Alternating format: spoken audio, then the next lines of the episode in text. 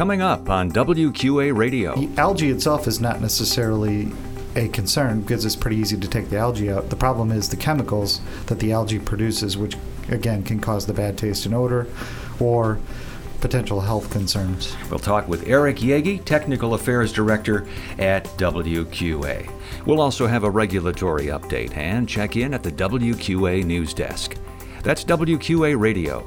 Hear it now by going to wqa.org/blog.